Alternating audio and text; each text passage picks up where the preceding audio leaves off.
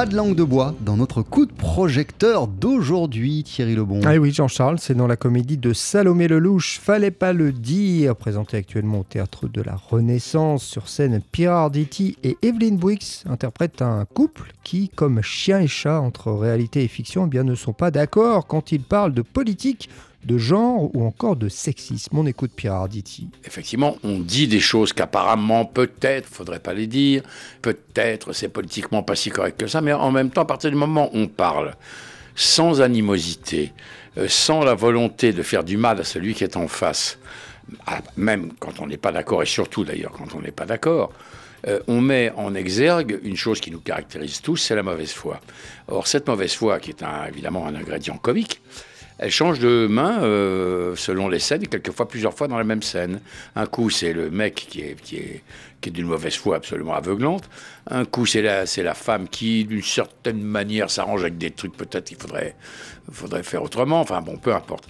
Ça dit quoi tout ça? Ça dit simplement qu'on est comme on est.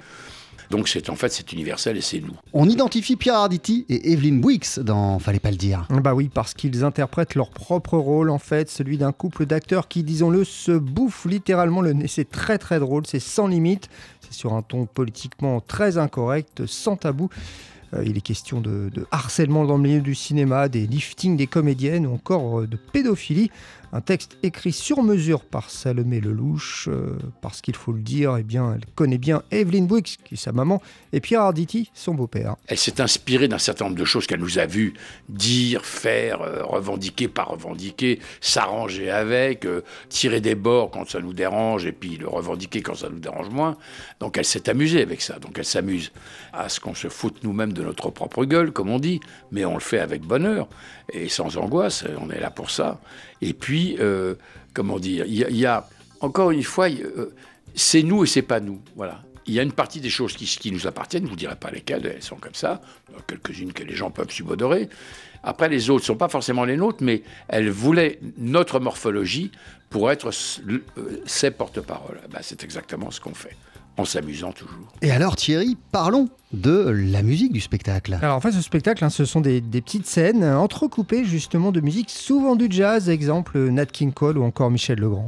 C'est notre culture commune, euh, à moi bien sûr, mais Salomé aussi, Nat King Cole, ça, ça traverse le temps, c'est impérissable, vous le savez bien. Bon donc, et c'est formidablement agréable, ou, ou, Louis Prima à la fin, quand le spectacle s'arrête. Vous savez, aujourd'hui, on dit quoi de neuf Molière, et on a bien raison. Et on pourrait dire aussi quoi de neuf.